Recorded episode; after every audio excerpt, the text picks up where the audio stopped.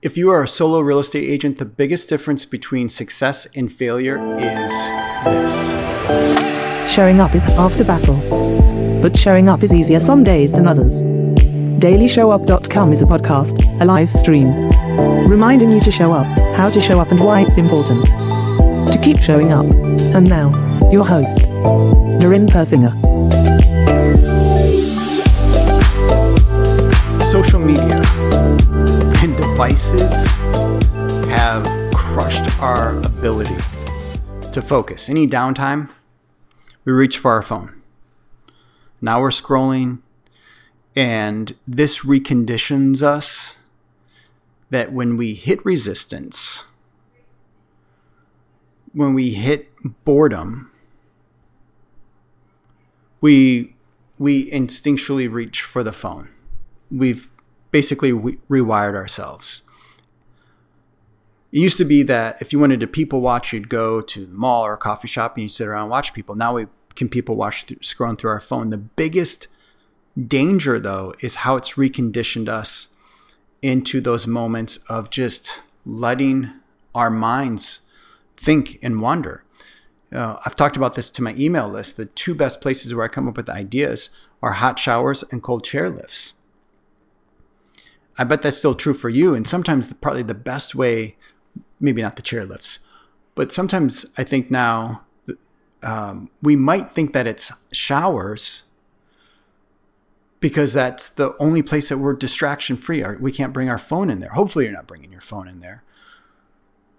But we really need to get focused. As a solo agent, this is going to be your biggest competitive advantage. This is going to be the difference between failure and success for you. If you do not have the ability to focus, especially as a solo real estate agent, you are sunk. Focus is is discipline, focus is a muscle, and if you don't practice it, if you don't use it, it will diminish. It will disappear, it will weaken, you'll have less of it. So focus. Let's talk about how you can focus. I have three things for you on how to start developing this muscle so you can do more with it. Focus. Number one is focus on moments, focus in the moment, focus on the moment. Stop being distracted by social media and devices. Be present, be in the moment. When I was focused on losing weight, I shifted the language that I told myself that I was hungry to I'm I'm having a craving. Instead of thinking, oh, I need to have this. Hunger is I need to have this thing. Craving is, yeah, it'd be nice to have that. Maybe semantics, but it did a trick in my head of I'm craving that. I'm not hungry for that. I ate three hours ago, not three days ago. I'm fine to, to go a little bit longer. Or um, I'm craving a candy bar or a Star Crunch or a donut. Those are my two big downfalls Star Crunches and donuts. Yeah, I'm craving that, but I'm not hungry for that. So if we can shift our idea of and be present in the moment of I'm bored or I'm hitting resistance, I don't know what to do with myself. I don't know what to do with my thoughts. I don't know how to be present. I'm, I'm scared to think this thing realize that we don't have to reach for the phone. If you feel yourself reaching into your pocket or your purse or wherever it is that you keep your phone on yourself, just think about why am I doing this? Hold yourself back for a moment. Shift that language. You're like, do I really need to pull my phone out and do this? Number two, focus on less. A lot of times we just have too much stuff going on. We have too much in our physical environment, too much in our mental environment, too much in our emotional vi- environment. We have too many ideas, too many projects, too many tasks. It's just too much. So, how can we find the essential? How can we, you know, going back to this idea of 4%, the 20% inside the 80 20, how can we focus on the essential, on the things that really matter, the people that matter, the projects that matter, the tasks that matter? I'm okay with possessions. I'm not I'm not a minimalist at all, but what what things actually do you enjoy having around? What things really matter? Let's focus on less. And then number 3 is focusing on the tools. focus on tools and systems.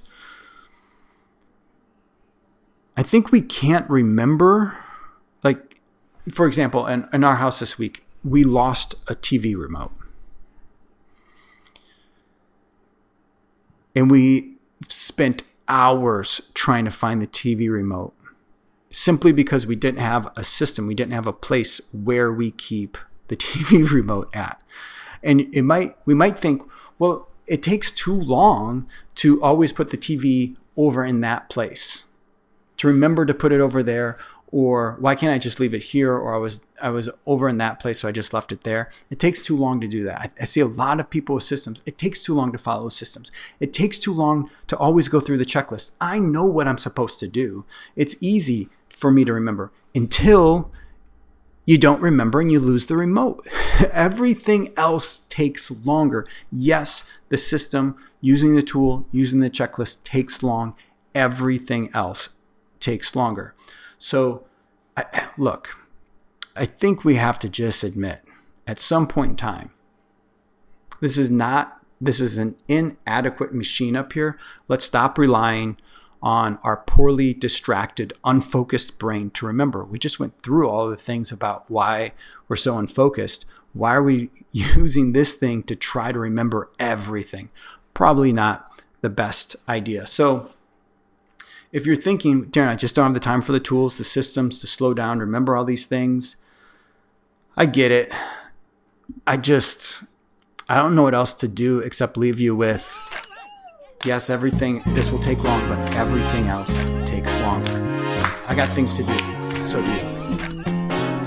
Thanks for showing up. But remember, showing up is only half the battle.